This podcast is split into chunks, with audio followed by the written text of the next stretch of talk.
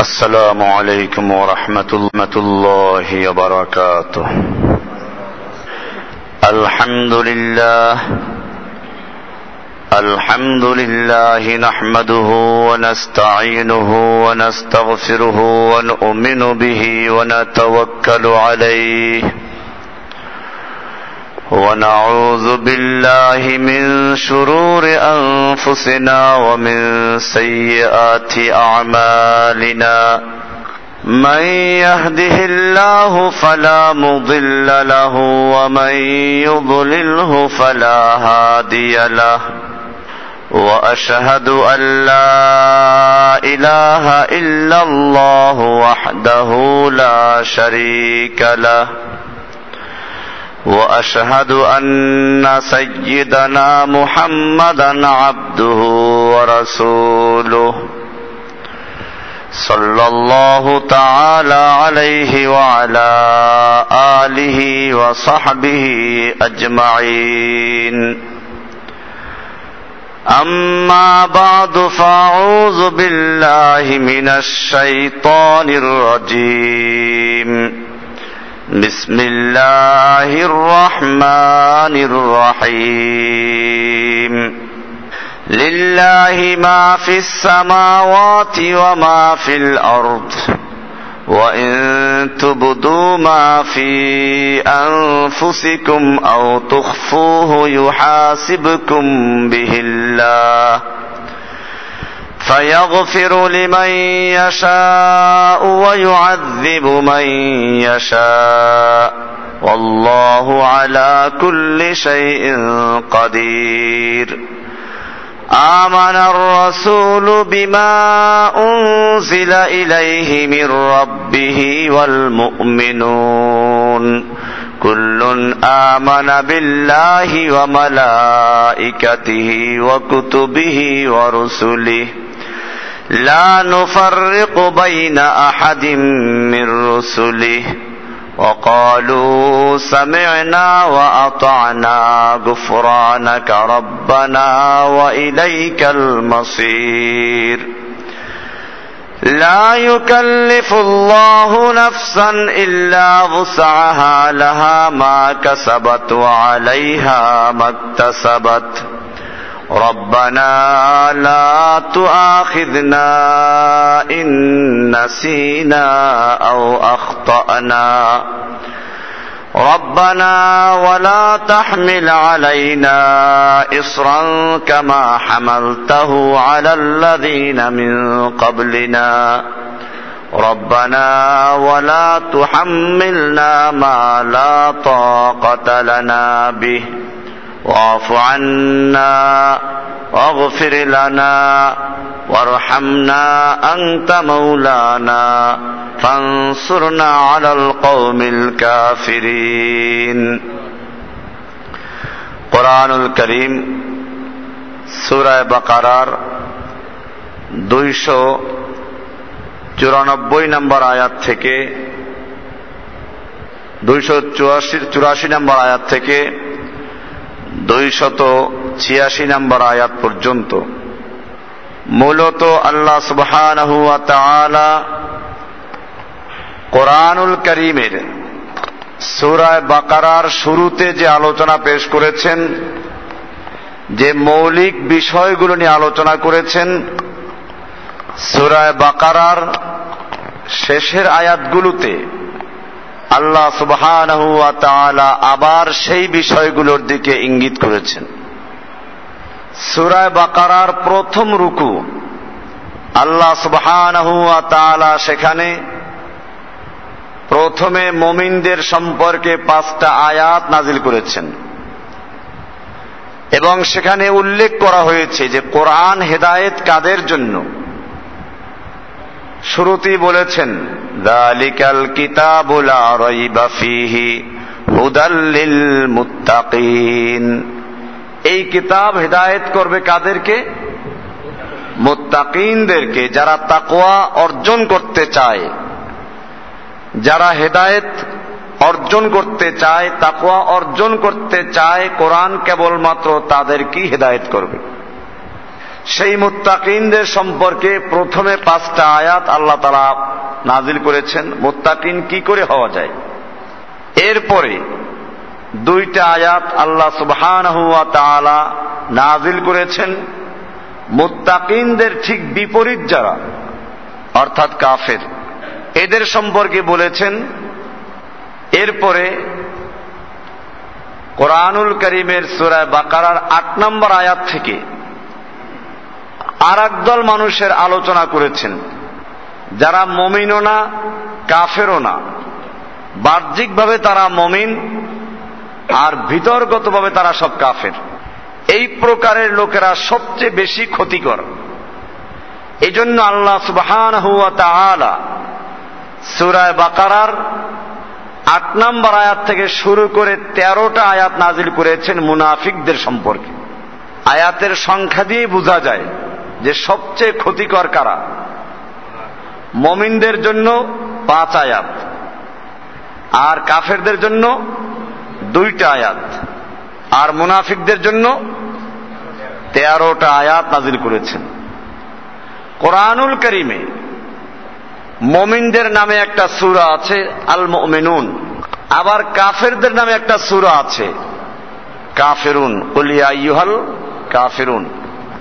আবার মুনাফিকদের নামে একটা সুরা আছে ইদা জাকাল মুনাফিকুনা قالوا نشهد إنك لرسول الله এখান থেকে শুরু করে কাফেরদের নামে যে সুরা এটা কি দুই লাইনের একটা সুরা মাত্র দুই লাইন আর মুনাফিকদের নামে যে সুরা দেয়ার পৃষ্ঠাব্যাপী একটা লম্বা সুরা তো শুরুতে আল্লাহ সুবহান মমিনদের সম্পর্কে আলোচনা করেছিলেন কি কাজ করলে মমিন হওয়া যায় এরপরে আবার সমাপনী বক্তব্যে সেই বিষয়গুলো সব তুলে নিয়ে এসেছেন। আমরা প্রথমে এই তিনটা আয়াতের তর্জমা শুনব। এরপরে এই আয়াতগুলোর বিশেষ ফজিলত আছে, সেগুলো শুনব। এরপরে কেন ফজিলত সেটাও জানব ইনশাআল্লাহ।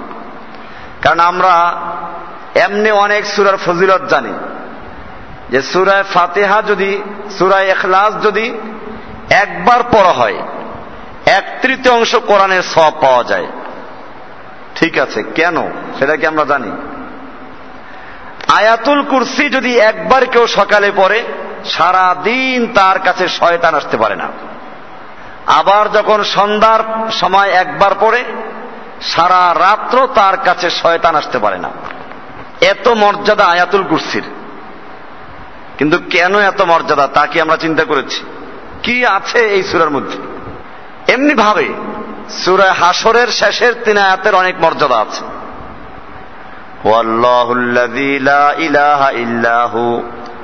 এখান থেকে শুরু করে শেষ পর্যন্ত। এইগুলোর মধ্যে বিশেষ মর্যাদার কারণটা কি?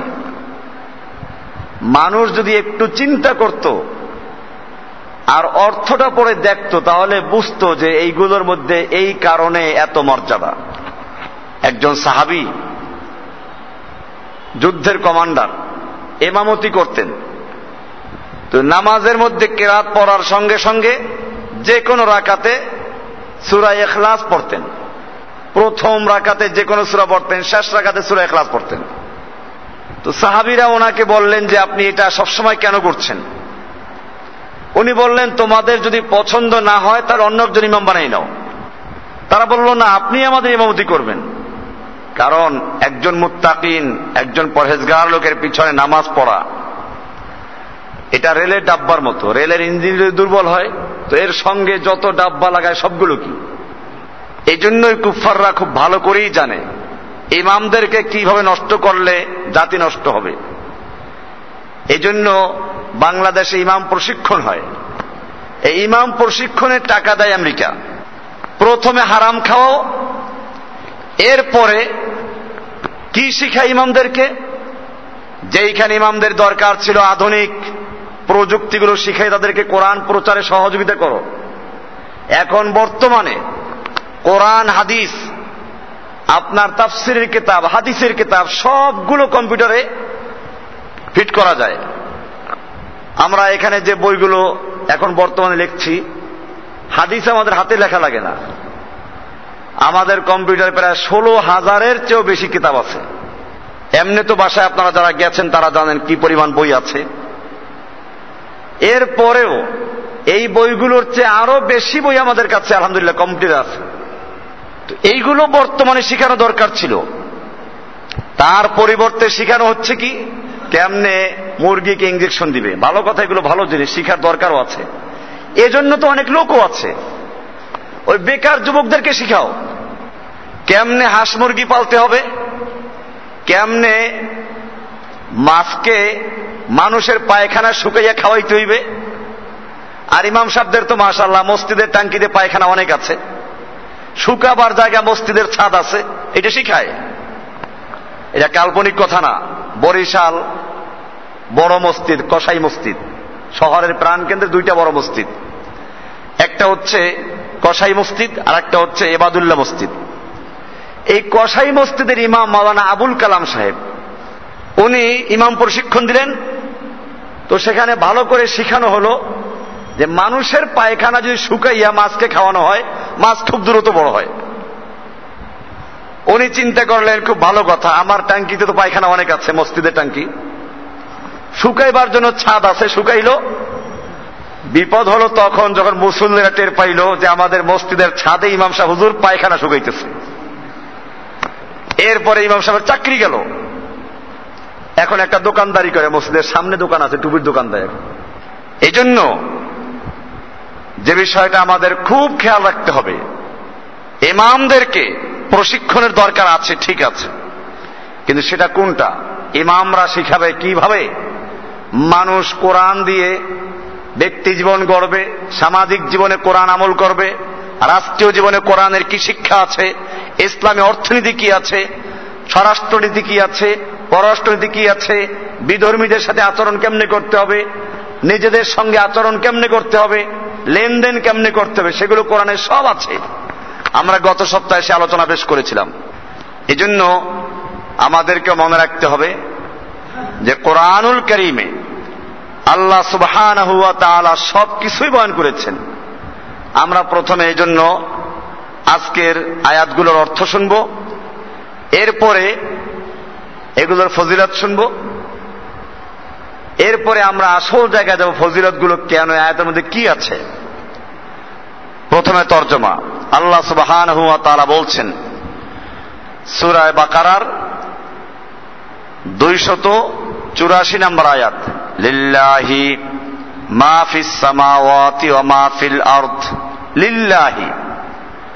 আল্লাহর জন্য, আল্লাহর মালিকানা, মা ফিস সামাওয়াতি ওয়া মা ফিল মা মানে যা কিছু আছে। ফিস সামাওয়াত মানে আসমান সমূহে। সামাওয়াত অর্থ আসমান। সামাউন মানে আসমান। এর বহু বচন হচ্ছে সামাওয়াত। অমাফিল আর্থ আল আর্থ শব্দের অর্থ হচ্ছে জমিন। পৃথিবী। এবার আল্লাহ তারা বলছেন, লিল্লাহি আসমানে এবং জমিনে যা কিছু আছে, এই সব কিছুর একচ্ছত্র মালিকানা আল্লাহ তাহলে একচ্ছত্র মালিকানা যার? হুকুমত চলবে কার? মালিকানা যার, আপনি তার হুকুম মানবেন না। আপনার চাকরি থাকবে? আপনি একটা কারখানায় চাকরি করেন ওই কারখানার মালিক যে, তার কথা আপনি মানেন না। আপনার চাকরি থাকবে। এই জন্য আল্লাহ তারা বলছেন, লিল্লাহি অর্থ কি? আল্লাহর জন্যই সবকিছু। মাহফিস ওয়া মাহফিল আসমান সমূহে এবং জমন সমূহে যা কিছু আছে সব কিছু এক আল্লাহ সুবহান মালিকানা। সুতরাং তার হুকুমে চলতে হবে। এবারে আল্লাহর মালিকানায় আপনি চলবেন। দুনিয়ার মালিকানা যাদের আছে, কারখানার শ্রমিকরা কে চুরি করে, কে খেয়ানত করে, কাজে ফাঁকি দেয়, এগুলো কি মালিক দেখে? দেখে না। আল্লাহ তারা এই জন্য দেখেন, সাথে সাথে আরেকটা আয়াত নিয়ে আসছেন।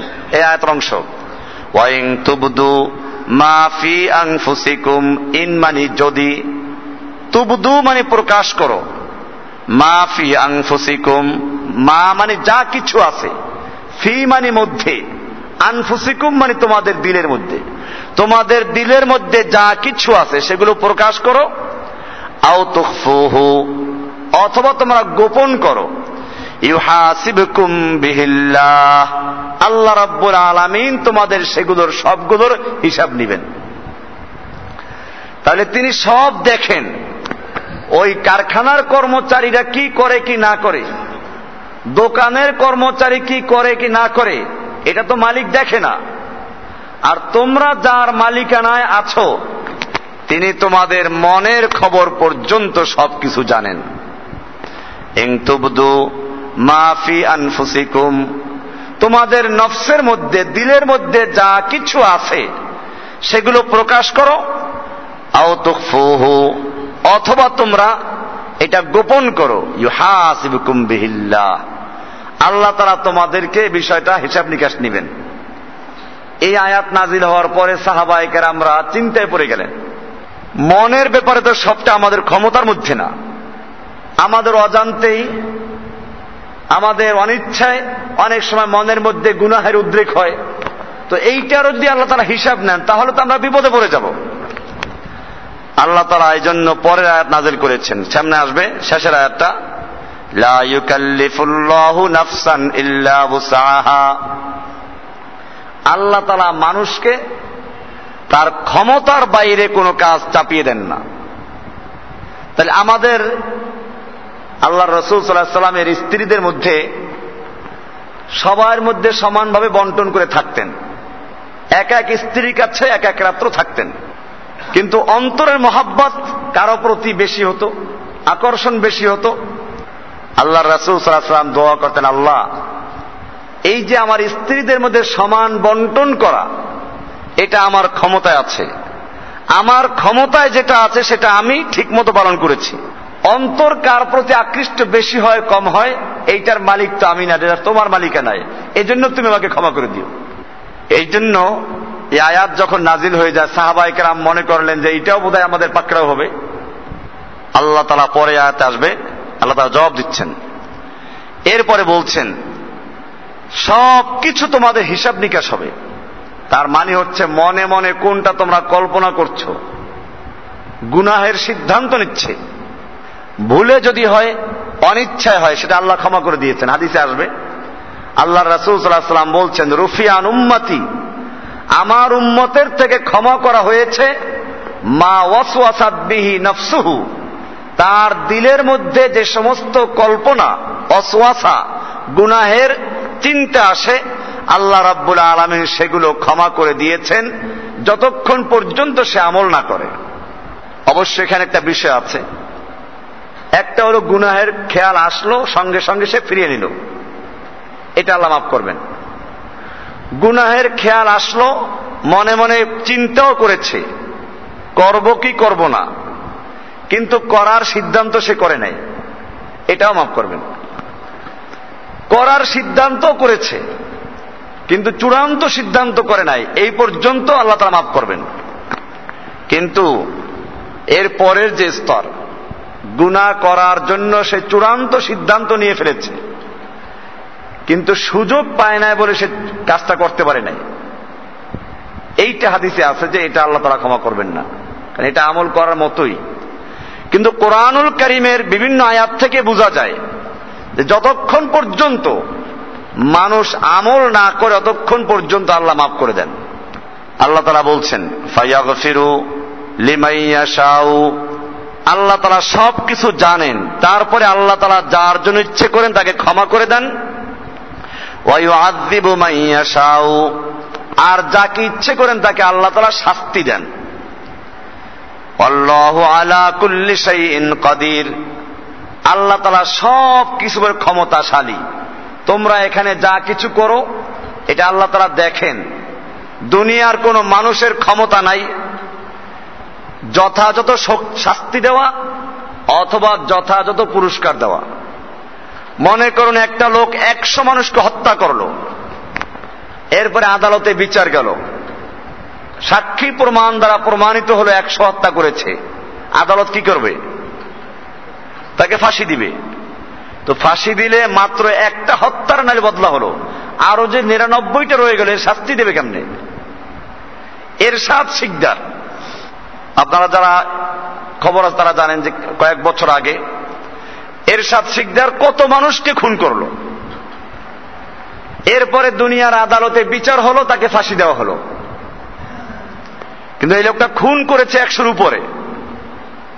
আর দুনিয়ার আদালতে তাকে ফাঁসি দিয়ে শেষ করে দিল। আর বাকি খুনের বিচার হবে কোথায়? ঠিক এর বিপরীত। একজন লোক যত বড় ভালো কাজ করুক, দুনিয়ার মানুষ কি পুরস্কার দিতে পারে? একটা নোবেল পুরস্কার দিবে, নাহলে আর একটা খেতাব দিবে, এর চেয়ে কিছু না। আল্লাহ তারা বলছেন যে আল্লাহ সুবহান পারেন অন্যায়কারীর যথেষ্ট শাস্তি দিতে এবং আল্লাহ তালাই পারেন যারা ভালো কাজ করে তাদের যথার্থ পুরস্কার দিতে। আল্লাহ আলা কুল্লি শাহিন কদির। আল্লাহ তালা সব কিছুর উপরে ক্ষমতা রাখেন। তিনি তোমাদের অন্তরের খবরও জানেন, বাহ্যিক অবস্থাও জানেন। যে যা পাওয়ার আল্লাহ তালা তাকে তা দান করবেন। এরপরে আল্লাহ তালা বলছেন, আমানার রসুলু বিমা উংজিলা ইলাইহি রাব্বিহি ওয়াল মুমিনুন। এটা জন্য একটা প্যাকেট করা হচ্ছে।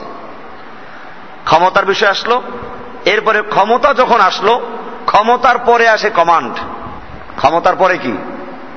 আপনার একটা দোকান আছে, দোকানের মালিক আপনি, আপনার ক্ষমতা আছে। এখন আপনি হুকুম দিলে কর্মচারী মানবে। আর আমি যদি গিয়ে আপনার দোকানে দাঁড়িয়ে কমান্ড দেই, কেউ মানবে? কেউ মানবে না আমার ক্ষমতা নাই ওখানে। দেখেন দুনিয়ার মানুষের এটা বুঝে। এই যে একটা আমাদের সংবিধানে লেখা আছে, প্রজাতন্ত্রের সকল ক্ষমতার মালিক জনগণ। এখন জনগণ সমস্ত ক্ষমতার মালিক, তো জনগণ রাস্তায় মার খায় কেন? পুলিশে পিটায়। ভোটের মাধ্যমে এই ক্ষমতাটা দেয় তারা এমপিদেরকে। এবারে যারা সংখ্যা গরিষ্ঠতা লাভ করল, মূলত তারা এই জনগণের এখন প্রতিনিধি। ওই জনগণের ক্ষমতার মালিক এখন ওই কয়জন লোক? যে কারণে তারা ওই জনগণকে পিটায়, যারা দুর্বল, যারা পাশ করতে পারে নাই। তাদের ক্ষমতা দুর্বল হয়ে গেছে, আর যারা বেশি ভোট পেয়েছে, তাদের ক্ষমতা বেশি হয়ে গেছে। ওরা ক্ষমতা মালিক এখন দুর্বলদেরকে পিটায়। ক্ষমতার মালিক হলো। ক্ষমতার মালিক হওয়ার পরে দুই নম্বর কাজ কি? কমান্ড। আইন জারি করা। সংসদ ভবনে কি করে? আইন তৈরি করে। আইন তৈরি করে, প্রয়োজনে আল্লাহর আইন বাতিল করে, নিজেরা মন গড়া আইন তৈরি করে, মূর্তি বানাবার আইন তৈরি করে, মূর্তি সংরক্ষণের আইন তৈরি করে, মূর্তি পূজা কেমনে করতে হবে সে আইন তৈরি করে। এগুলো করে না? এই যে রাস্তার মোড়ে মোড়ে মূর্তি হচ্ছে, কেমনে হচ্ছে? এমনি হচ্ছে নাকি? স্মৃতির মূর্তি, চেতনার মূর্তি, কত রকমের মূর্তি আর এখন নতুন করে একটা বিশাল বিশাল মূর্তি তৈরি হচ্ছে। এই যে কাজগুলো করে, কিসের বলে করে? কমান্ড। এই জন্য আমরা এখানে এই তিন আয়াতের প্রথম আয়াতে বুঝলাম আল্লাহর ক্ষমতা। আল্লাহর একচ্ছত্র মালিকানা, ক্ষমতা আল্লাহর। ক্ষমতা যখন, তখন আসে কমান্ড। এই জন্য আল্লাহর যে দুইটা নাম, একটা আল্লাহ, একটা রব এই দুইটার তাৎপর্য কি? আল্লাহ হচ্ছে যিনি ক্ষমতার মালিক। আর ওই ক্ষমতার অধীনে যিনি কমান্ড দেন, তিনি হচ্ছেন রব। তো আল্লাহ যেহেতু সব ক্ষমতার মালিক, সেই হিসাবে তিনি কি? আল্লাহ। কাজে আল্লাহ ছাড়া কারও হুকুম মানা যাবে না। এরপরে হুকুম যখন মানা যাবে না, আল্লাহর ক্ষমতা আমরা মানলাম, এবারে দ্বিতীয় পর্যায়ে আসলো কি? আল্লাহর রবুইয়ত আল্লাহর বিধান, আল্লাহর আইন ছাড়া কারও আইন মানা যাবে না। এখানে আসলো সেটা। এবার দ্বিতীয় পর্যায়ে। আমানার রসুল বিমা উংজিলা ইলাইহি মির রাব্বিহি ওয়াল মুমিনুন। আমানা, ঈমান এনেছে। আমান অর্থ কি? ঈমান এনেছেন। আর রসুল আর রসুল সাল্লাম তাহলে বোঝা গেল রাসুলদেরকেও ইমান আনা ফরজ। যিনি নবী, যিনি আল্লাহর পক্ষ থেকে রাসুল, তাকেও ইমান আনতে হবে যে আমার প্রতি যেটা নাজির হচ্ছে এটা কার পক্ষ থেকে? সেটা আসলো এখানে, আমানার রসুল বিমা উংজিলা ইলাইহি মির রাব্বিহি। রাসুল ইমান এনেছেন, বিমা উংজিলা ইলাইহি মির রাব্বিহি। বিমা মানে যা কিছু, উনজিলা নাজিল করা হয়েছে মের রব্বিহি তার রবের পক্ষ থেকে। অল মেনুন এবং মুমিনরা আল্লাহর পক্ষ থেকে যা নাজিল করা হয়েছে তার উপরে ইমান এনেছেন। কুল্লুন আমানা বিল্লাহি। সকলেই ইমান এনেছে কিসের উপরে? বিল্লাহি, এক নম্বর হচ্ছে আল্লাহর উপরে। অমালাইকাতিহি, আল্লাহর মালাইকাদের প্রতি ইমান এনেছে ফেরেস্তা অকুতুবিহি এবং আল্লাহর কিতাব সমূহের উপর ইমান এনেছে। অরসুলিহি এবং আল্লাহর রসুলদের প্রতি ইমান এনেছে। কয়টা হলো? আল্লাহর উপরে ফেরেস্তাদের উপরে, আল্লাহর কিতাবের উপরে, আল্লাহর রসুলদের উপরে।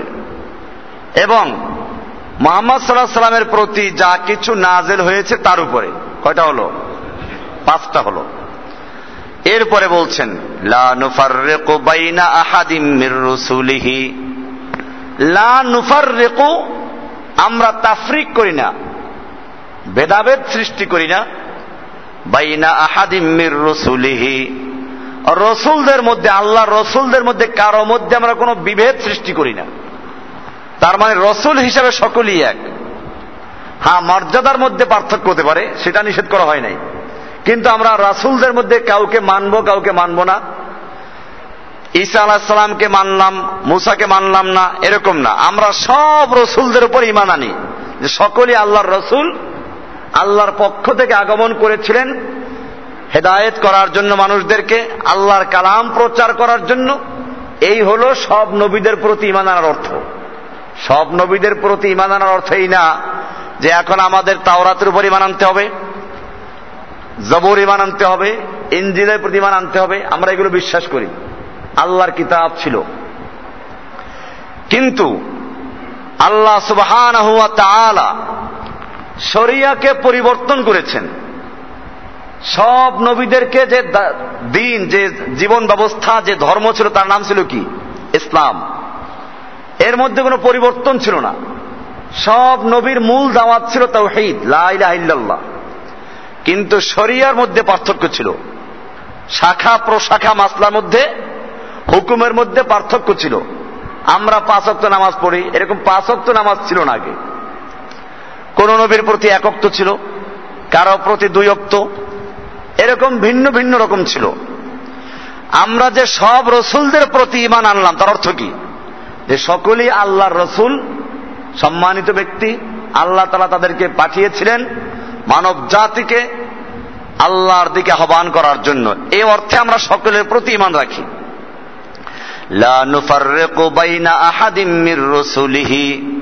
আল্লাহর রসুলদের মধ্যে আমরা কোন রকম বিভেদ সৃষ্টি করি না। আমরা সকল কি? রাসুল হিসেবে সকল উপর ইমান আনি।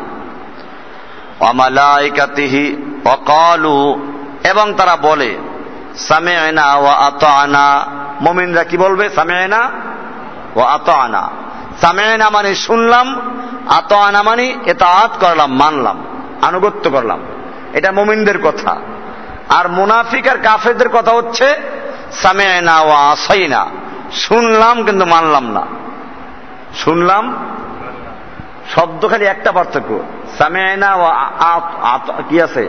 সামেনা ও আত আনা আর একটা হলো কি সামেনা ও আসাই আসাইনা। সামেনা ও আসাইনা। আসাইনা মানি?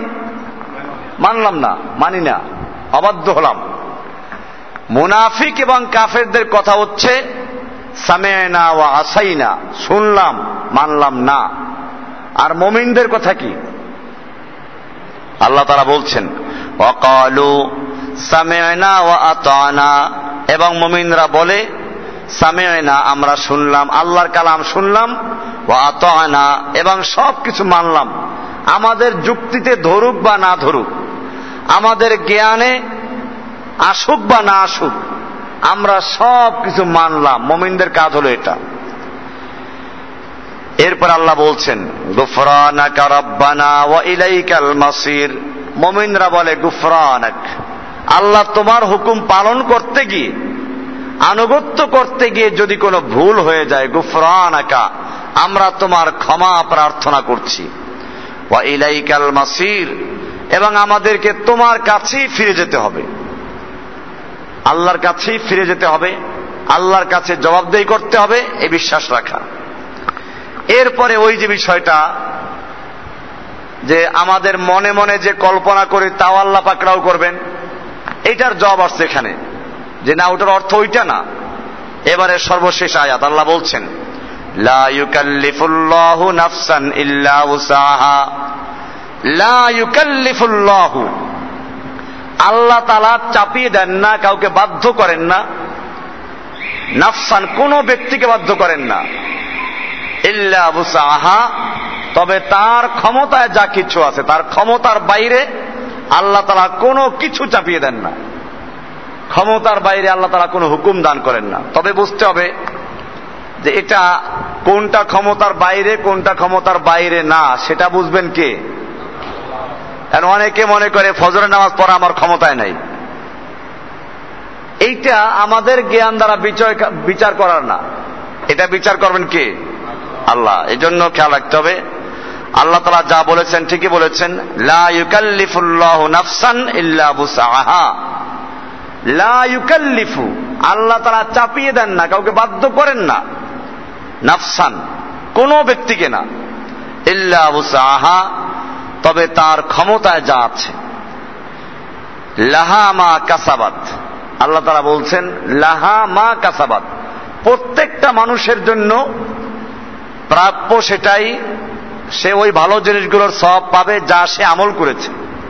ও আলাইহা বক্তাসাবাদ পক্ষান্তরে সে যদি কোনো অন্যায় করে, সে অন্যায়ের শাস্তিও সে নিজেই ভোগ করবে। তার মানে একজনার শাস্তি আর একজনকে দেওয়া হবে না। একজনার পুরস্কার আর একজনকে দেওয়া হবে না। আপনি অনেক গুণা করলেন।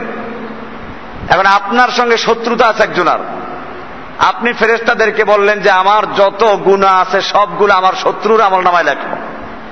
আর ওর যত ন্যাক আমল আছে, সবগুলো আমার আমল নামায় লিখে দাও। এটা করবে ফেরেস্তারা এটা করবে না। আল্লাহ এটা করবেন না। সে তো বলা আছে, তবে হ্যাঁ কোনো কাজ যদি এমন হয়, যে কাজের জন্য আপনি নিজে দায়ী সন্তানদেরকে ওসিয়াত করে গেল, আমি মরার পরে তোমরা একটা মাজার বানাইবা। অথবা মুরিদদেরকে, সে জানে যে আমি মরলে মুরিদরা আমার মাজার তৈরি করবে, কিন্তু জানা সত্ত্বেও সে নিষেধ করে যায় নাই। তাহলে এই কাজগুলো যেহেতু নিজেই করে গেছে এই জন্য শাস্তি পাবে। আবার সন্তানদেরকে ভালো তৈরি করে যায়, সেই সন্তানরা ভালো কাজ করে, ন্যাক আমল করে, এটার একটা সব তার আমল নামায় পৌঁছবে। কারণ এখানে তার নিজের ভূমিকা আছে। যে আয়াত দ্বারা আবার এটা না বুঝে আসে, যে তাহলে নিজে যতটুকু করে যাব এটাই পাবো। নিজের সন্তানটাও তো আমার কামাই। আমি যদি সন্তানকে ভালো করে যাই, ভালোভাবে তৈরি করে যাই, তাহলে সন্তান যত ভালো কাজ করবে এটা আমারই করা। আর সন্তানকে যদি আমি খারাপ তৈরি করে যাই, তাকে দিন শিখাই নাই, নামাজ শিখাই নাই, রোজা শিখাই নাই, দিন শিখানো হয় নাই এখন সে যত অন্যায় করবে, সে অন্যায়ের একটা ভাগ আপনার আমল নামায় আসবে। কি জন্য? মূলত এটা আপনারই কামাই। তো এই আয়াতের মধ্যে আল্লাহ তারা বলছেন লাহামা কাসাবাত। প্রত্যেকটা মানুষ যে ভালো কাজগুলো করে, তার পুরস্কার সে নিজেই পাবে। ওয়ালাইহা এবং সে যত অন্যায় করে, এই সবগুলোর অন্যায় শাস্তিও সে নিজেই ভোগ করবে। এরপরে আল্লাহ তালা কি সুন্দর আমাদের দোয়া শিখাচ্ছেন। দরখাস্ত যদি অফিস থেকে বলে দেয়, এইভাবে দরখাস্ত করলে তোমার দরখাস্ত মঞ্জুর হবে। তাহলে আশা করা যায় ঠিক মতো হলে পরে আল্লাহ তালা কি করবে? সেটা আমার কাজ হবে। আল্লাহ তালা এবার আমাদেরকে শিখাচ্ছেন কেমনে আমরা দোয়া করব। আমাদের জীবনে চলতে গিয়ে, আমল করতে গিয়ে ভুল হতে পারে। আল্লাহ তালা আমাদের প্রতি দয়ালু। আমাদের প্রতি আল্লাহ তালা সন্তুষ্ট হয়ে শিখাচ্ছেন, রব্বানা লা তুআখিযনা ইন নাসিনা আও আখতানা হে আমাদের রব, রব্বানা, আল্লাহ তালা শিখাচ্ছেন হে আমাদের রব রব, তুমি আমার মালিক, তুমি আমাকে সৃষ্টি করেছ, তুমি আমাকে বড় করেছ, আমার যখন যা প্রয়োজন তুমিই তো দিয়েছ। রব্বানা লা তুআখিযনা ইন নাসিনা আও আখতানা ও আমাদের রব আমরা যদি কোনো ভুল করে থাকি বা কোনো ভ্রান্তি করে থাকি, একটা হচ্ছে ভুল মানে মনেই নাই। আর একটা আছে মনে আছে, কিন্তু বেখেয়ালে হয়ে গেছে। মনে করেন, একটা হচ্ছে আপনি ভাত খাইছেন রোজাদার, আপনি খানা খাচ্ছেন, কিন্তু মনে নাই রোজা রাখলেন যে, এটা হলো ভুল। ভুলে খাচ্ছে। আর একটা হলো রোজার কথা মনে আছে, মুখে নিয়ে পানি নাড়াচাড়া করছে কুলি করছে। হঠাৎ ভিতরে ঢুকে গেছে। এটার নাম কি? খতা। আল্লাহ তালা শিখাচ্ছেন, লা তোয়া খেজে না আল্লাহ তুমি আমাদেরকে পাকড়াও করো না। যদি আমরা ভুল করে থাকি অথবা কোনো ভ্রান্তি করে থাকি, আমাদের ভুলগুলো, আমাদের কথাগুলো তুমি পাকড়াও করো না, আমাদের ক্ষমা করে দাও। ربنا ولا تحمل علينا إسرا كما حملته على الذين من قبلنا ربنا হে আমাদের রব ওয়ালা তাহমিল আলাইনা তুমি আমাদের উপরে চাপিয়ে দিও না বোঝা চাপিয়ে দিও না এসরান এমন বোঝা যেটা আমাদের পক্ষে সম্ভব না কামা হামালতাহু আলাল্লাদিনা মিন কবলিনা যেমনি ভাবে আপনি চাপিয়ে দিয়েছিলেন ওই লোকদের প্রতি যারা আমাদের আগে চলে গেছে এহুদিরা এহুদিরা আল্লাহর হুকুম আসলে কেবল বাড়াবাড়ি করত। সুরায় বাকারায় গেছে এটা। একজন লোককে হত্যা করেছে। মুসা আলাইহিসালামের কাছে আবেদন করা হলো। আল্লাহ তারা হুকুম দিলেন যে একটা গরু জবাই করে এর একটা অংশ মৃত্যু ব্যক্তির গায়ে লাগিয়ে দাও। সে বলে দিবে কে তাকে খুন করেছে। যে কোনো একটা গরু জবাই করলেই চলতো। এরা এসে প্রশ্ন করল যে, মুসা, তোমার আল্লাহকে জিজ্ঞেস করো, গরুটার বয়স কি হতে হবে? তো নাজের হলো সেটা। আবার আসলো আচ্ছা বয়স তো বুঝলাম, গরুটার কালারটা কি হবে? আল্লাহর কাছে মুসা আবার আবেদন করলেন, তো কালার বলে দিল। এরপর আসলো আচ্ছা বুঝলাম, কালার বুঝলাম, বয়স বুঝলাম। এটা কি কাজ করা যে গরু কাজে লাগানো হয়েছে, হাল চাষ করার কাজে, সেরকম গরু হলে চলবে কিনা? এরকম এরা যত কঠিন করছিল আল্লাহর পক্ষ থেকে তত কঠিন করে দেওয়া হচ্ছিল। এরপরে আর ওরকম গরু পাওয়া যাচ্ছে না। তো এখানে সেটা বলা হচ্ছে, রব্বানা ওয়ালা তাহমিল আলাইনা ইসরান কামা হামালতাহু আলাল্লাযিনা মিন ক্বাবলিনা। ও রাব্বুল আলামিন, তুমি আমাদের পূর্বের লোকদের উপরে যে বোঝা চাপিয়ে দিয়েছ, আমাদের উপরে ওরকম বোঝা চাপিয়ে দিও না। এরপরে বলছেন, রব্বানা ওয়ালা তুহাম্মিলনা মা লা তাকাতা লানা বিহ হে আমাদের রব, ওয়ালা তুহাম্মিলনা, তুমি আমাদের উপরে চাপিয়ে দিও না, মা লা বিহি। যেই জিনিসের তাকত আমাদের নাই, ক্ষমতা নাই। তাকত মানে ক্ষমতা। মা লা বিহি, যেটার তাকত, যেটার ক্ষমতা আমাদের নাই। এরপরে বলছেন, ওয়াফু আন্না, আপনি আমাদের প্রতি সদয় হন। অগফের লানা, আমাদেরকে ক্ষমা করুন। অরহামনা, আমাদের প্রতি দয়া করুন। একটা হচ্ছে প্রথমে নরম হয়। আপনি একটা লোকের সাথে অন্যায় করেছেন। আপনি অনুনয় বিনয় করলে প্রথমে তার দিলটা নরম হয়। নরম হওয়ার পরে সে ক্ষমা করে। ক্ষমা করার পরে ভালো মানুষের আবার কি করে? তাকে হাদিয়ে তো অনুদান দেয়। আমাদেরকে এখানে শিখাচ্ছেন আল্লাহ। যে তোমরা এরকম দোয়া করো। প্রথমে কি বললেন? তিনটে শব্দ। অফ আন্না। আপনি আমাদের প্রতি নরম হন। অফ আন্না, আফবুন মানে নরম হন আমাদের প্রতি। আপনি আমাদের জন্য সুকোমল হন। এরপরে বলা হচ্ছে অগফিরিলা না আপনি আমাদের ক্ষমা করুন। ওর হামনা এরপরে দয়া করুন। আংতা মাওলানা। আপনি আমাদের মাওলা। আপনি আমাদের মনিব। আপনি আমাদের মালিক, আন্তা মৌলান আমাদের মাওলাকে আল্লাহ হচ্ছেন আমাদের মাওলা। আমাদের আর কোনো মাওলা নাই। এখন তো একটা টাইটেল হয়ে গেছে মাওলানা। মাওলা না মানে কি? মাওলা মানে মনিব, না মানে আমাদের। তার অর্থ কি হয়? আমাদের মনিব। আমাদের মনিব কি কোনো হুজুর না আল্লাহ? এই জন্য এই টাইটেলগুলো ভারতবর্ষেই পাওয়া যায়। এগুলো আরবিতে পাওয়া যায় না। যে দেশে আরব দেশের মানুষরা এগুলো বুঝে। ওরা যখন শুনে, তোমার নাম কি কে? মাওলানা অমুক। মাওলানা? মাওলানা হুয়াল্লাহ তাআলা। মাওলানা তো আল্লাহ। তুমি মাওলানা থেকে আমাদের মাওলা তো আল্লাহ। তুমি এবার আমার মাওলা হলে থেকে যাই হোক, মাওলানা, মাওলা শব্দ বিভিন্ন অর্থে আসে, কিছু অর্থ আছে। যেমন, গোলামের মালিককেও মাওলানা বলো, মাওলা বলা হতো, মাওলা। মাওলার গোলাম। তো সেই সব অর্থে ব্যবহার করলে শিরিক হবে না।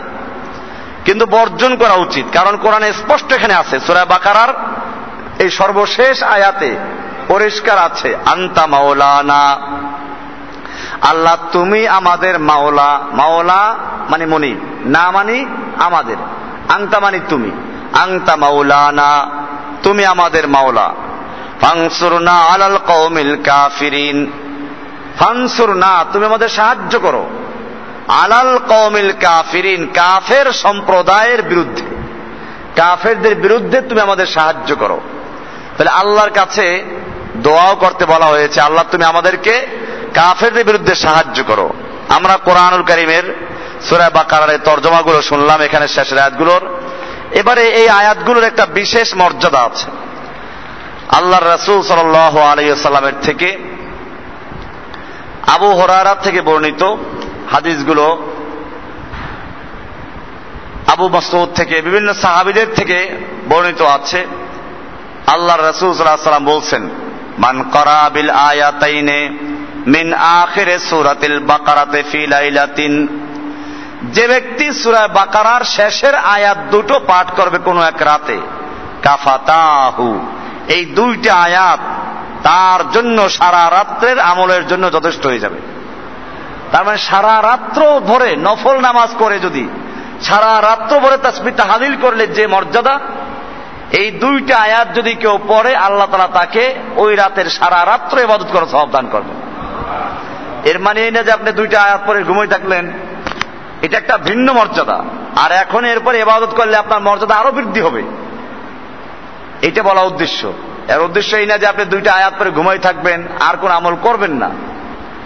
এটা বিশেষ মর্যাদা বলা হলো আর একটা হাদিস আল্লাহ রসুল সাল্লাহ সাল্লাম থেকে আবুজার গিফারি বয়ান করেন আনাবি রাদিয়াল্লাহু তাআলা আনহু قال قال رسول الله صلى الله عليه وسلم اوتيت خواتم سورة البقرة من كنز تحت العرش আবুজার গিফারি রাদিয়াল্লাহু তাআলা বলেন আল্লাহর রাসূল সাল্লাল্লাহু আলাইহি ওয়াসাল্লাম বলেছেন ওতিতু খাওয়াতিমা সূরাতাল বাকারা সূরা বাকারার শেষের আয়াতগুলো আমাকে দেওয়া হয়েছে, মিন কানজে তাহতিল আরশ, আল্লাহর আরশের নিচে, বিশেষ যে খাজানা, ধনভাণ্ডার আছে, ওই বিশেষ ধনভাণ্ডারের থেকে আল্লাহ তালা আমাকে বিশেষভাবে দান করেছেন সুরায় বাকারার এই শেষের আয়াতগুলো।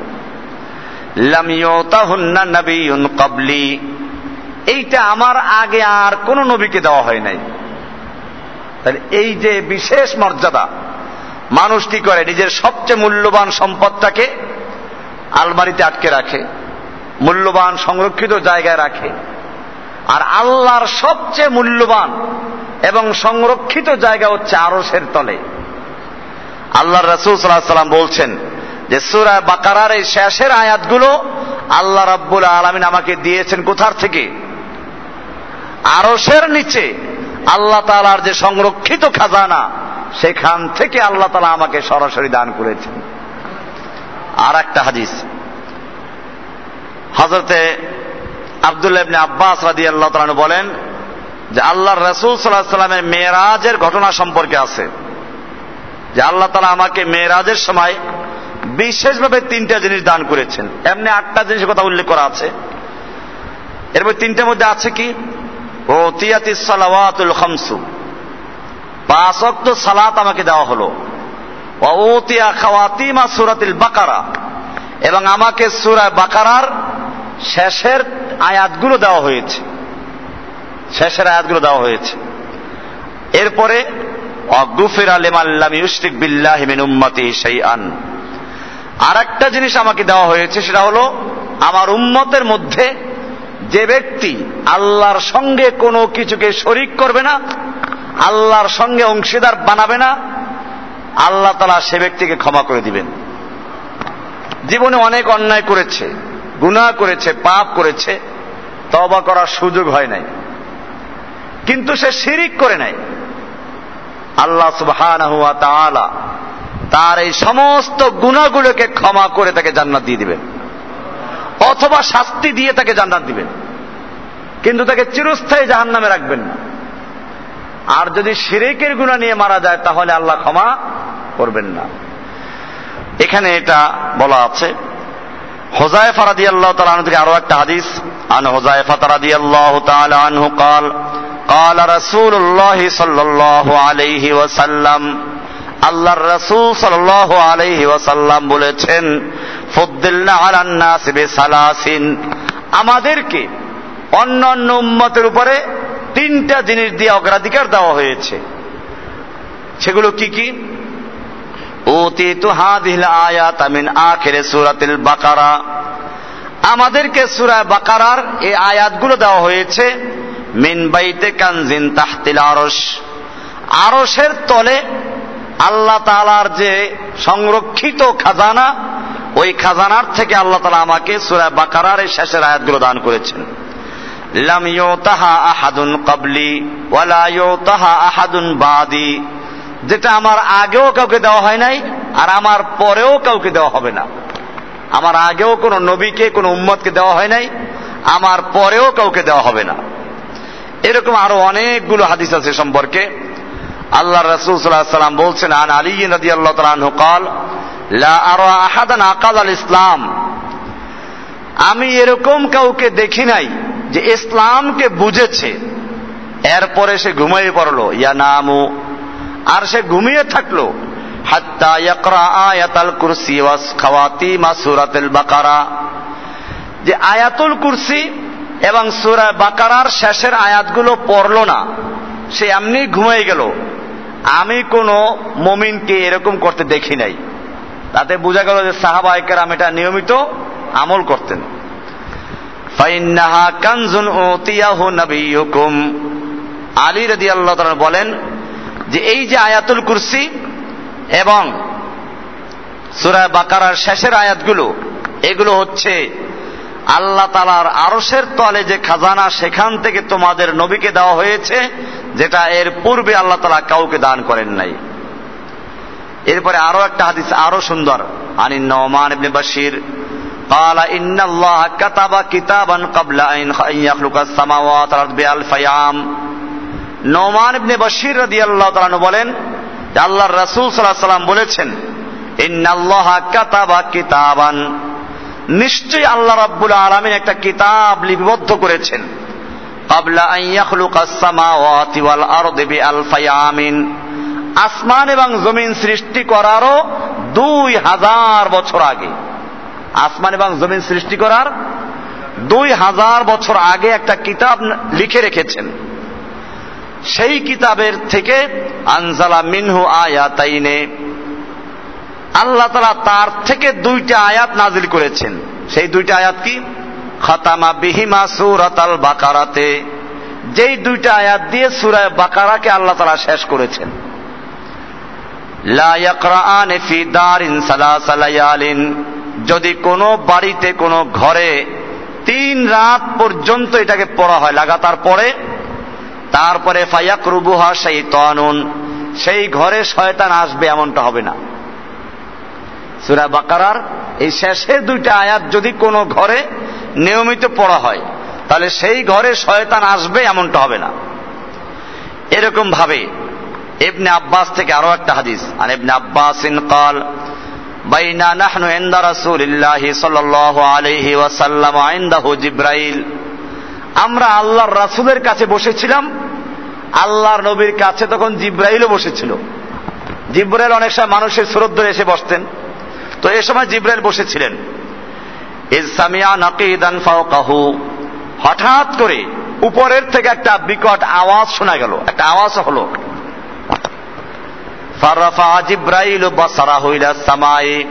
জিব্রাইল তখন তার দৃষ্টি আসমানের দিকে তুললেন। ফাকালা, এরপরে বললেন, হাদা বাবুন কদ ফুতিহা মিনাস সামাই, মা ফুতিহা কত্তু। এই যে আওয়াজটা হলো, এটা হচ্ছে আসমানের একটা দরজা এখন খোলা হয়েছে, যেই দরজাটা এর আগে আর কখনো খোলা হয় নাই। কালাফা নাজালা মিনহু মালাকুন এবনে আব্বাস বলেন যে জিব্রাইল বললেন যে ওখান থেকে একজন ফেরেস্তা অবতীর্ণ হচ্ছে। ওই ফেরেশতা আল্লাহর নবীর কাছে এলো। আবশির বিনুরাইনে। ওই ফেরেস্তা এসে বলল যে আপনি দুইটা নূর, দুইটা আলোর সুসংবাদ গ্রহণ করুন, আপনাকে দেওয়া হবে। আবশির বি নূর আইনে কদ উতি তাহুমা যে দুটো আপনাকে দেওয়া হয়েছে। যে দুটো জিনিস আপনার আগে আর কাউকে দেওয়া হয় নাই। সে দুটো কি কি? ফাতেহাতুল কিতাব। একটা হচ্ছে সুরায় ফাতেহা, আর হলো কি? অখাওয়াতি মাসুরাতিল বাকারাতে। আর হচ্ছে সুরায় বাকারার শেষের আয়াতগুলো। লাম তাকরা হারফান মিন হুবা আপনি ওই দুইটা জিনিসের যে কোনো একটা আয়াত পড়বেন, ইল্লা উতি তাহু পড়ার সঙ্গে সঙ্গে আপনাকে আল্লাহ সেটা মঞ্জুর করে এটা দিয়ে দিবেন। রহ মুসলিম আন্না সাই আমি যে কিতাব থেকে এটা শোনাচ্ছি, এটা হচ্ছে তাফসির ইবনে কাসির, সুরা বাকারার শেষের অংশ। আর এই হাদিসটা আনা হয়েছে মুসলিম থেকে, নাসাই শরীফ থেকে। এইভাবে এই আয়াতগুলোর অনেক মর্যাদা এবং ফজিলত আমরা শুনলাম। সুরা বাকারার শেষের আয়াত এরকম ভাবে এই জন্য সুরা বাকারার প্রথম পাঁচ আয়াত। এরপরে মাঝখান থেকে দুইশো পঞ্চান্ন এবং ছাপ্পান্ন নম্বর আয়াত মানে আয়াতুল কুরসি এবং তারপরের আয়াত। পাঁচ আর দুই কত হলো? সাত। আর শেষের তিনটা আয়াত, যেটা আজকে আলোচনা করা হলো। কয়টা হলো মোট? দশটা। এই দশটা আয়াত সম্পর্কে আছে। যে ব্যক্তি এই দশটা আমল ঠিকমতো করবে, আয়াত পড়বে এবং এর উপর ইমান রাখবে, আল্লাহ সুবহান দুনিয়াতেও তাকে সমস্ত শয়তানদেরকে হেফাজত করবেন। শয়তান তার কোনো ক্ষতি করতে পারবে না এবং আল্লাহ সুবাহান হুয়া তারা তাকে ইমানের সঙ্গে মৃত্যু নসিব করবেন। আমরা আয়াত, প্রথম পাঁচ আয়াত, ওই যে আলিফলাম মিম জালিকাল কিতাবুল আর ইবাফি থেকে মুফলিহুন পর্যন্ত প্রথম পাঁচটা আয়াত। এরপরে আয়াতুল কুরসি এবং তারপরের আয়াত, অর্থাৎ দুইশো পঞ্চান্ন এবং দুইশো ছাপ্পান্ন নম্বর আয়াত। এই দুটো আয়াত। এরপরে সুরায় বাকারার শেষের তিন আয়াত। এই মোট দশটা আয়াত যদি কোনো ব্যক্তি ঠিক মতো পড়ে এবং এর অর্থ বুঝে, আমল করে আল্লাহ সুবহান তাকে দুনিয়াতেও সব রকম শয়তান থেকে এবং সব রকম জিনদের অনিষ্ট থেকে হেফাজত করবেন। আর পরকালে আল্লাহ সুবহান তারা তাকে ইমানের সঙ্গে মৃত্যু নসিব করবেন। কাজে ইমানের সঙ্গে মৃত্যু হওয়া মানে হচ্ছে পরকালে শান্তি লাভ করা। আমরা আয়াতগুলোর ফজিলত শুনলাম। এখন আমরা আসব যে আয়াতগুলোর ফজিলতের কারণটা কি? এটা আমাদের জন্য খুবই জরুরি বিষয়। কারণ সুরায় ফাতেহার ফজিলত, সুরায় এখলাসের ফজিলত, আয়াতুল কুরসির ফজিলত হুয়াল্লাহুল্লাজির ফজিলত, এগুলো আমাদের দেশে বর্ণনা করা হয়। সেটা আমি যা বয়ান করলাম তা হাদিস থেকে সরাসরি সৈয়াদিসগুলো শুনাইলাম। ওরা বয়ান করলে আরও বেশি মজা লাগবে। কারণ ওরা আরও কিছু তৈরি করে বয়ান করবে। বানাবে। আজীব আজীব কাহিনী তৈরি করবে। কিন্তু এত ফজিলত কেন? ওই যে বলছিলাম, যুদ্ধের ময়দানে যে সাহাবি সুরায় ফাতেহার সঙ্গে সুরায় এখলাস পড়ত।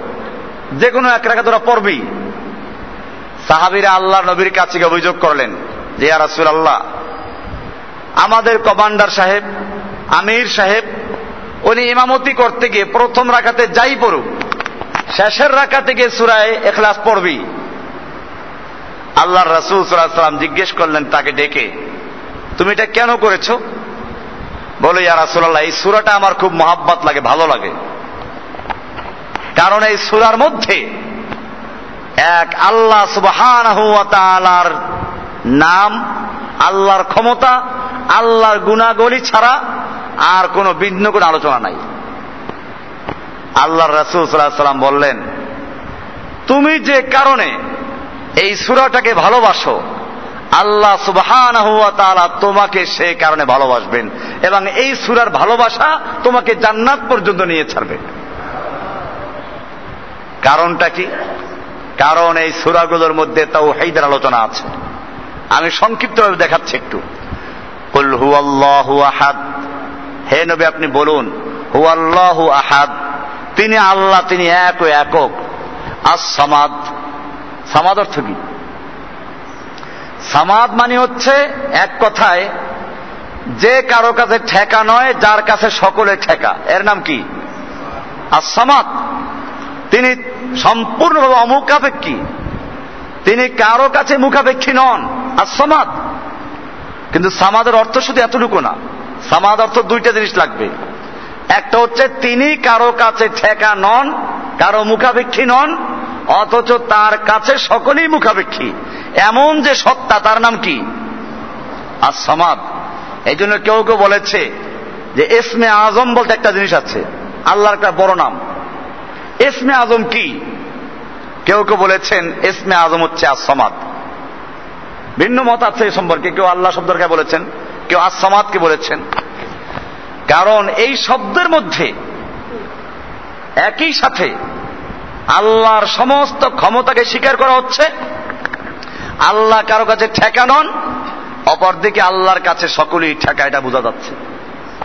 এরপরে আসামাদ লাম ইয়ালিদ ইউলাদ, তিনি কাউকে জন্ম দেন না, তার থেকে কেউ জন্ম নেয় নাই। তার মানে হচ্ছে জন্ম দেওয়া নেওয়া, এগুলো মানুষের দুর্বলতা। মানুষ সন্তান জন্ম দেয় কি জন্য? ভবিষ্যতে সে তাকে সাহায্য করবে। আল্লাহ সুবহান কারও থেকে জন্ম নেন নাই, কাউকে জন্ম দেন নাই। এরপরে বলছেন কুফুয়ান আহাদ। আল্লাহর সমতুল্য, সমকক্ষ, সমপর্যায়ের কেউ নাই। পুরোটা আল্লাহর তাও হেদের আলোচনা। আসুন আয়াতুল কুরসি একই রকম আল্লাহ ইলাহা ইল্লাহুয়া আল্লাহ তিনি, যিনি ছাড়া আর কোন ইলাহা নেই। আল হাইয়ু, তিনি চিরঞ্জীব। সার্বভৌম ক্ষমতার মালিক হতে হলে এই বৈশিষ্ট্যগুলো লাগবে। আমাদের তো মাসা আল্লাহ সার্বভৌম ক্ষমতার মালিক সংসদ। কয়েক দুবার মরে চিত হয়ে যায়। আল্লাহ বলছেন, না, আল হাইয়ু। সার্বভৌম ক্ষমতার মালিক হতে হলে তাকে আল হাইয়ু হতে হবে, চিরঞ্জীব হতে হবে। এরপরে, আল কাইয়ুমু চির প্রতিষ্ঠিত এবং চির প্রতিষ্ঠাকারী যে নিজেও চির প্রতিষ্ঠিত এবং যে তার অধীনস্থ সবকিছুকে প্রতিষ্ঠা রাখে। আমাদের দেশে যত মানুষ আছে, এদের ক্ষমতা কি স্থায়ী না অস্থায়ী? এরশাদ সাহেব কত বীর দর্পে ক্ষমতা চালাইলেন। এখন অনুগ্রহের ভিখারি, মামলাগুলোই যায় না মাথার থেকে। এত চেষ্টা করল, চামচাগিরি করল, মামলাই যায় না মোটে। আল হাইয়ু আল কাইয়ুম। তোমরা যাদেরকে সার্বভৌম ক্ষমতার মালিক বলো, রাতের বেলায় তিনটার দিকে গিয়ে দেখো, নাক ডাকে কেমনে? দুই দিকে আওয়াজ হয়। নাক দিয়েও ডাকে পিস দিয়েও ডাকে। আল্লাহ বলছেন, না, এগুলো সার্বভৌম ক্ষমতার মালিক না। নাউম সার্বভৌম ক্ষমতার মালিক যিনি, আল্লাহ ইল্লাহুয়া সেই আল্লাহ এমন নাউম যাকে ঘুম এবং তন্দ্রা কোনটাই স্পর্শ করতে পারে না। ঘুমও ধরে না, তন্দ্রাও ধরে না। ঘুম তো দূরে কথা, ঘুমের আগের তন্দ্রাও ধরে না। মুসা আলাইসালাম আল্লাহর কাছে আবেদন করেছিল, আল্লাহ, তুমি ঘুমাও না? আল্লাহ তালা মুসা আলাহিসাল্লামকে বললেন, দুইটা গিলাস নাও হাতে। গিলাস নিয়ে রাতের বেলা দাঁড়িয়ে থাকো। তো দাঁড়াই রইল। খবরদার গেলার জন্য হাতের থেকে পড়ে না যায়, ভেঙে না যায়। মূসাকে বললেন যে গেলার যেন না ভাঙ্গে আর ঘুমকে আল্লাহ বললেন যে মূসাকে ভালো করে চেপে ধরো। ঘুম মূসাকে ধরলো ভালো করে। এক সময় দেখা গেল হাতের সঙ্গে টাক লেগে গেলার দুটো চুরমার হয়ে গেছে।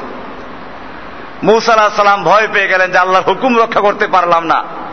আল্লাহ তালা বললেন, তোমার প্রশ্ন উত্তর দিয়েছি। তোমাকে দুইটা গিলাস হেফাজত করার দায়িত্ব দেওয়া হয়েছিল। এই গিলাস দুটো তুমি হেফাজত করতে পারলা না কি জন্য ঘুমের কারণে। আল্লাহ তালা যদি ঘুমান, তাহলে এই সমস্ত কিছু ভেঙ্গে চুরমার হয়ে যাবে।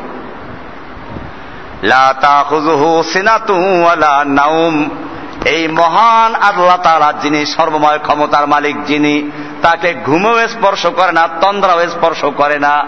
তাছাড়া ঘুম কি জন্য? ঘুম হচ্ছে দুর্বলতা কাটাবার জন্য। মানুষ কাজ করতে করতে ক্লান্ত হয়ে যায়, আবার ঘুমাইলে পরে কি করে? ওই ব্যাটারি যেমন দুর্বল হলে আবার কি করে চার্জ দেয়? তো চার্জ দিলে আবার নতুন করে কাজ করে। ঘুমটা হচ্ছে মানুষের ব্যাটারি চার্জ দেওয়া। ক্লান্ত হয়ে যায়, আবার ঘুমাইলে কি হয়ে যায়? আবার ঠিক হয়ে যায়। তো দুর্বলতা দূর করার জন্য ঘুমের ব্যবস্থা। আল্লাহ কি দুর্বল হন নাকি? এটাও সামনে আসতেছে।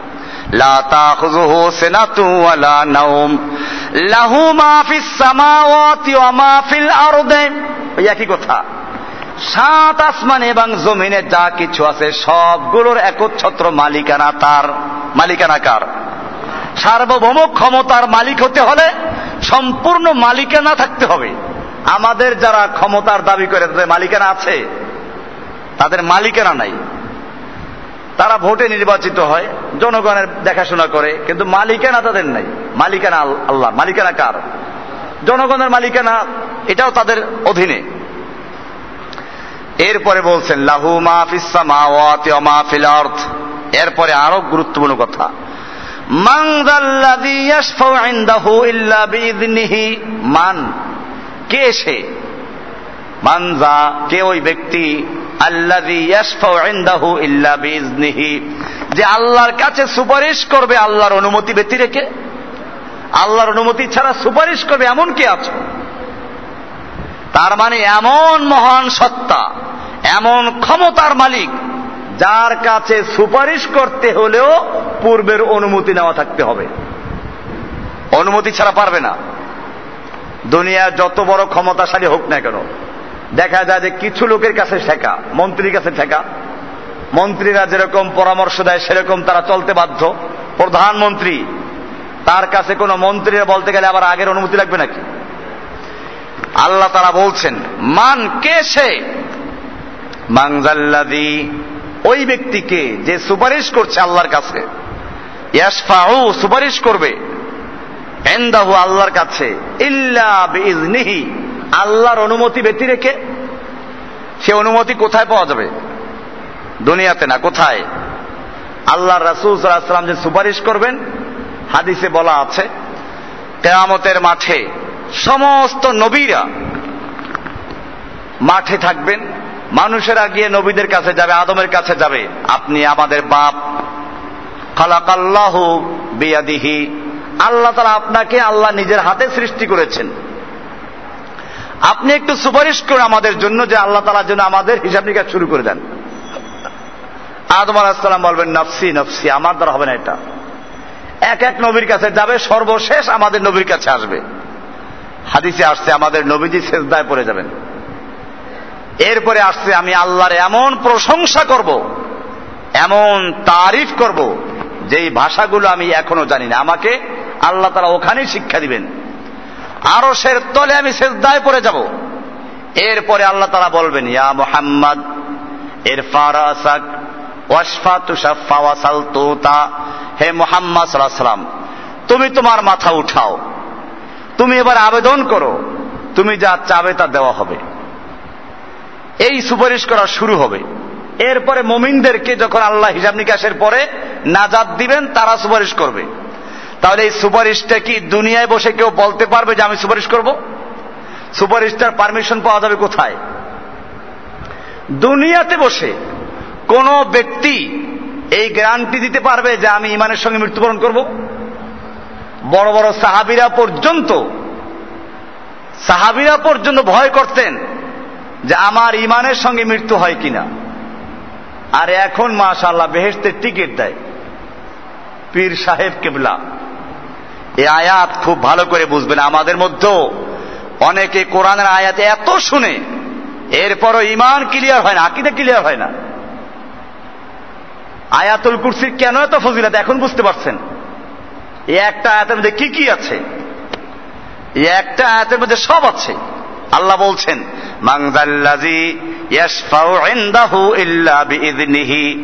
কে আছে এমন? কে সেই ব্যক্তি? যে আল্লাহর কাছে সুপারিশ করবে, ইল্লা বিইذনিহি আল্লাহর অনুমতি ছাড়া। ইল্লা বিইذনিহি এরপরে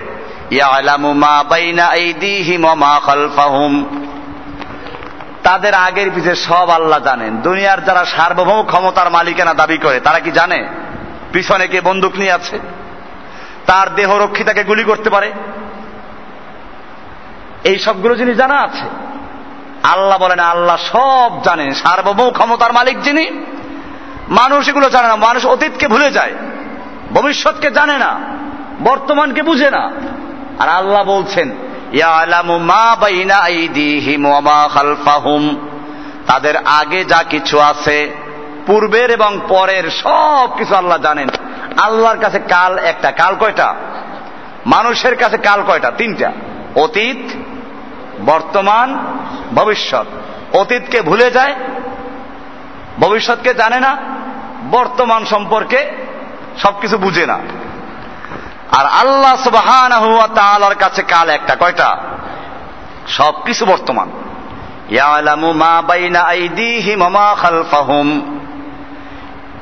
এরপরে এই যে বিশাল আসমান, জমিন চন্দ্র, সূর্য, গ্রহ, নক্ষত্র, এই সবগুলো সংরক্ষণ করেন, হেফাজত করেন। আল্লাহ কিন্তু কষ্ট পান। আল্লাহ বলছেন, না।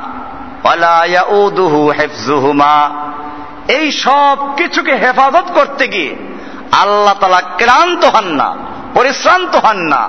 আল্লাহ তালার কোনো ক্লান্ত হয় না, এর মধ্যে কোনো শ্রম দিতে হয় না। অহুয়াল আলিউল আজিম আল্লাহ তালা আলিউল আজিম মহা পরাক্রমশালী এবং মহান তিনি ক্ষমতার অধিকারী। কাজী তার কোনো কাজ করতে গেলে দুনিয়ার দেখেন যে যাই আবিষ্কার করেছে, এই জিনিসগুলো যারা আবিষ্কার করেছে, মোবাইল আবিষ্কার করল, তারা আবিষ্কার করেছে যে উপাদান দিয়ে, যে জিনিসগুলো দিয়ে, সেগুলো কার? আল্লাহর উপাদান ছাড়া একটা গম তৈরি করতে পারবে কেউ? একটা চাউল? এই জন্য সমস্ত উপাদান বাদ দিয়ে যিনি তৈরি করতে পারেন তিনি কে? ইন্নামা আমরুহু ইদা আরাদা শাইআন।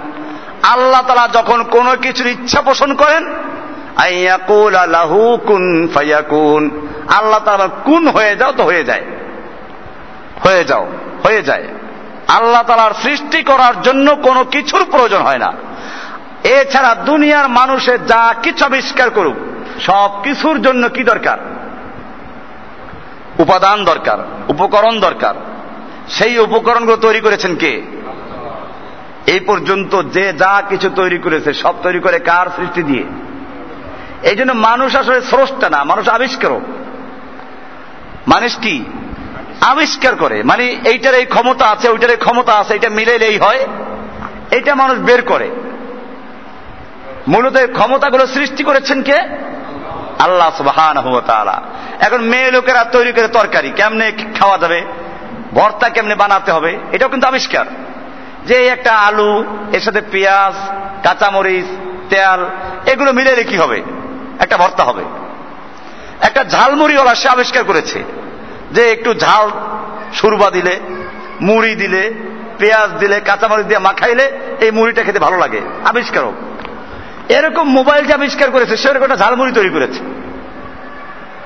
দুনিয়ার যা কিছু তৈরি করে, সব তৈরি করে কার উপাদান দিয়ে? আর আল্লাহ তৈরি করতে কোন উপাদান লাগে? কোরআনে স্পষ্ট বলা আছে, ইন্নামা আমরুহু ইদা আরাদা শাইআন। আল্লাহ তারা যখন কোনো কিছুকে সৃষ্টি করতে চান, তখন কি বলেন? আইয়াকুল আলাহু কুন। আল্লাহ তালা কি বলেন? কুন, হয়ে যাও। ফাইয়াকুন অতবার কি হয়ে যায়? হয়ে যায়, এজন্য কোনো উপকরণ দরকার নাই। আয়াতুল কুরসি আমরা বুঝতে পারলাম। এখন বোঝা গেল যে এটার মর্যাদা কেন? এই আয়াত যদি কোনো ব্যক্তি বিশ্বাস করে আর পরে তো তার কাছে শয়তান আসবে মরতে। তার হেফাজতকারী কে? এই কারণে। এইরকম ভাবে সুরে হাসরের শেষের দিনে একই ধরনের হু আল্লাহ ইল্লাহুয়া তিনি আল্লাহ, যিনি ছাড়া আর কোন ইলাহা নেই। তারপরে কি? আলিমুল গাইবি ওয়া শাহাদাতি হুয়ার রহমানুর রহিম। আলিমুল গাইবি ওয়া শাহাদা দৃশ্য অদৃশ্য, উপস্থিত অনুপস্থিত সব কিছুর একমাত্র তিনি আলেম, আলিমুল গাইব। সবকিছু জানেন, জ্ঞাত। এইভাবে আয়াতুল কুরসির ফজিলাত। তাহলে আমরা বুঝতে পারলাম, আয়াতুল কুরসির ফজিলাত কেন? কুল হু আল্লাহর ফজিলাত কেন? এই যে শেষের আজকে আয়াতগুলো হলো, এর এত মর্যাদা কেন? এই আয়াতগুলোর মধ্যে প্রথম, আজকে তিনটে আয়াতের প্রথম আয়াতে ছিল আল্লাহর সেই মহা ক্ষমতার কথা। শুরুতেই বলা হয়েছিল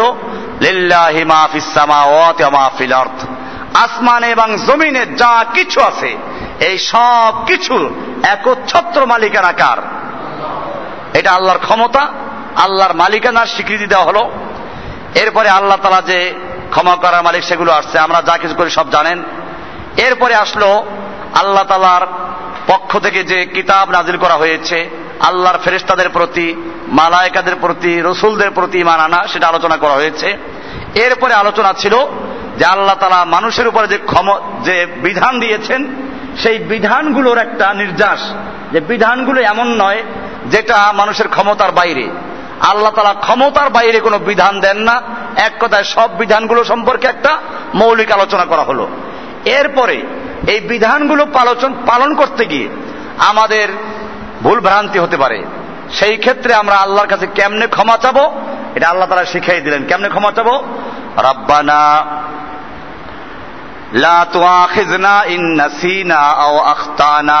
হে আমাদের রব, আমরা যদি তোমার হুকুম পালন করতে গিয়ে ভুল করে বসি অথবা ভুল অনিচ্ছাকৃত ভ্রান্তির মধ্যে পড়ে যাই, তো তুমি আমাদেরকে ক্ষমা করে দাও।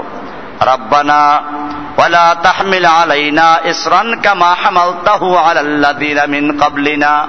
ও আমাদের রব, তুমি আমাদের উপরে এমন কোন বিধান চাপিয়ে দিও না যেটা আমাদের পক্ষে পালন করা সম্ভব না, যেমনটা হয়েছিল আগের লোকদের প্রতি।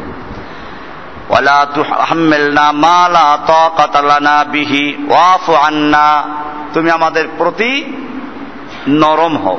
ওয়াফু আন্না প্রথমে দিল নরম হয়, এরপরে ক্ষমা, তারপরে দয়া। এখানে তিনটা শব্দ ব্যবহার করেছেন। ওয়াফু আন্না। তুমি আমাদের প্রতি নরম হয়ে যাও। অগফিরিলানা আমাদের ক্ষমা করো। তারপরে তুমি ক্ষমা করে ছেড়ে দিলা। সন্তান অন্যায় করেছে, বাপ তাকে ক্ষমা করে দিল। যা, ক্ষমা করে দিলাম।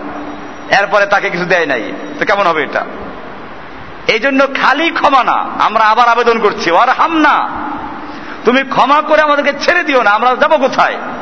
ওর হামনা তুমি আমাদের রহম করো, দয়া করো, করুণা করো, তোমার অনুগ্রহ আমাদেরকে দাও। কি সুন্দর শিখানো দোয়া। আংতা মাওলানা, তুমি তো আমাদের মাওলা। ফাংসুরনা আলাল কৌমিল কাফিরিন, তুমি আমাদেরকে কাফেরদের বিরুদ্ধে সাহায্য করো। আমাদের সাহায্য করা মালিককে। কি সুন্দর শিখানো দোয়া।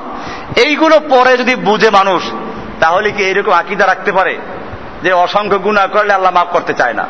এইগুলো বইতে লেখে, এইগুলো মুরিদরা বিশ্বাস করে। এরপরে টাকা পয়সা দিয়ে মুরিদ হয়। মানুষ কত গুমরাহির মধ্যে। এর একমাত্র কারণ হচ্ছে কোরআন না পড়া। কোরআন কোরআন যদি মানুষ পড়তো আর বুঝতো, তাহলে এই জাতি এত অধপতরে থাকে না। এই জাতি কুমিরের কাছে গিয়ে প্রার্থনা করে। কচ্ছপের কাছে প্রার্থনা করে।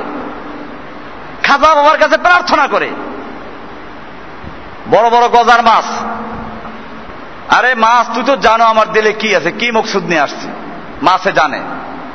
সিলেটে আমি ওই যে শায়েস্তাগঞ্জ একটা এলাকা আছে। আমি তো আগে মনে করেছিলাম যে গজার মাছ মনে হয় খালি শাহজালালের মাজারের ওখানে আছে।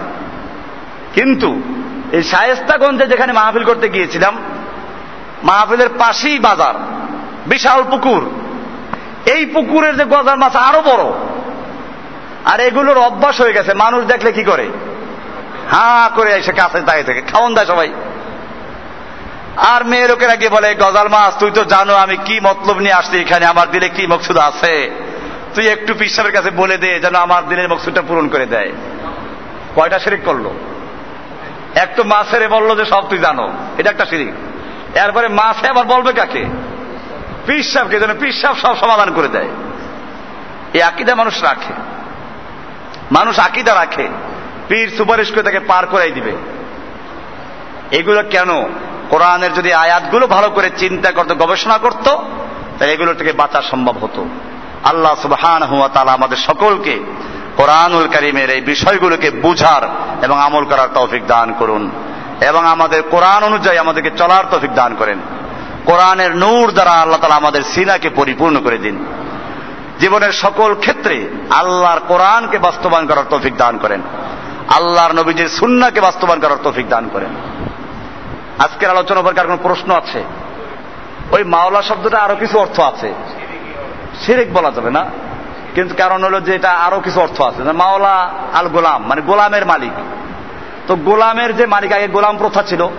ওই গোলামের মালিককেও গোলাম মাওলার গোলাম বলা হতো। তো সেই জন্য এটাকে শিরিক বলা যায় না।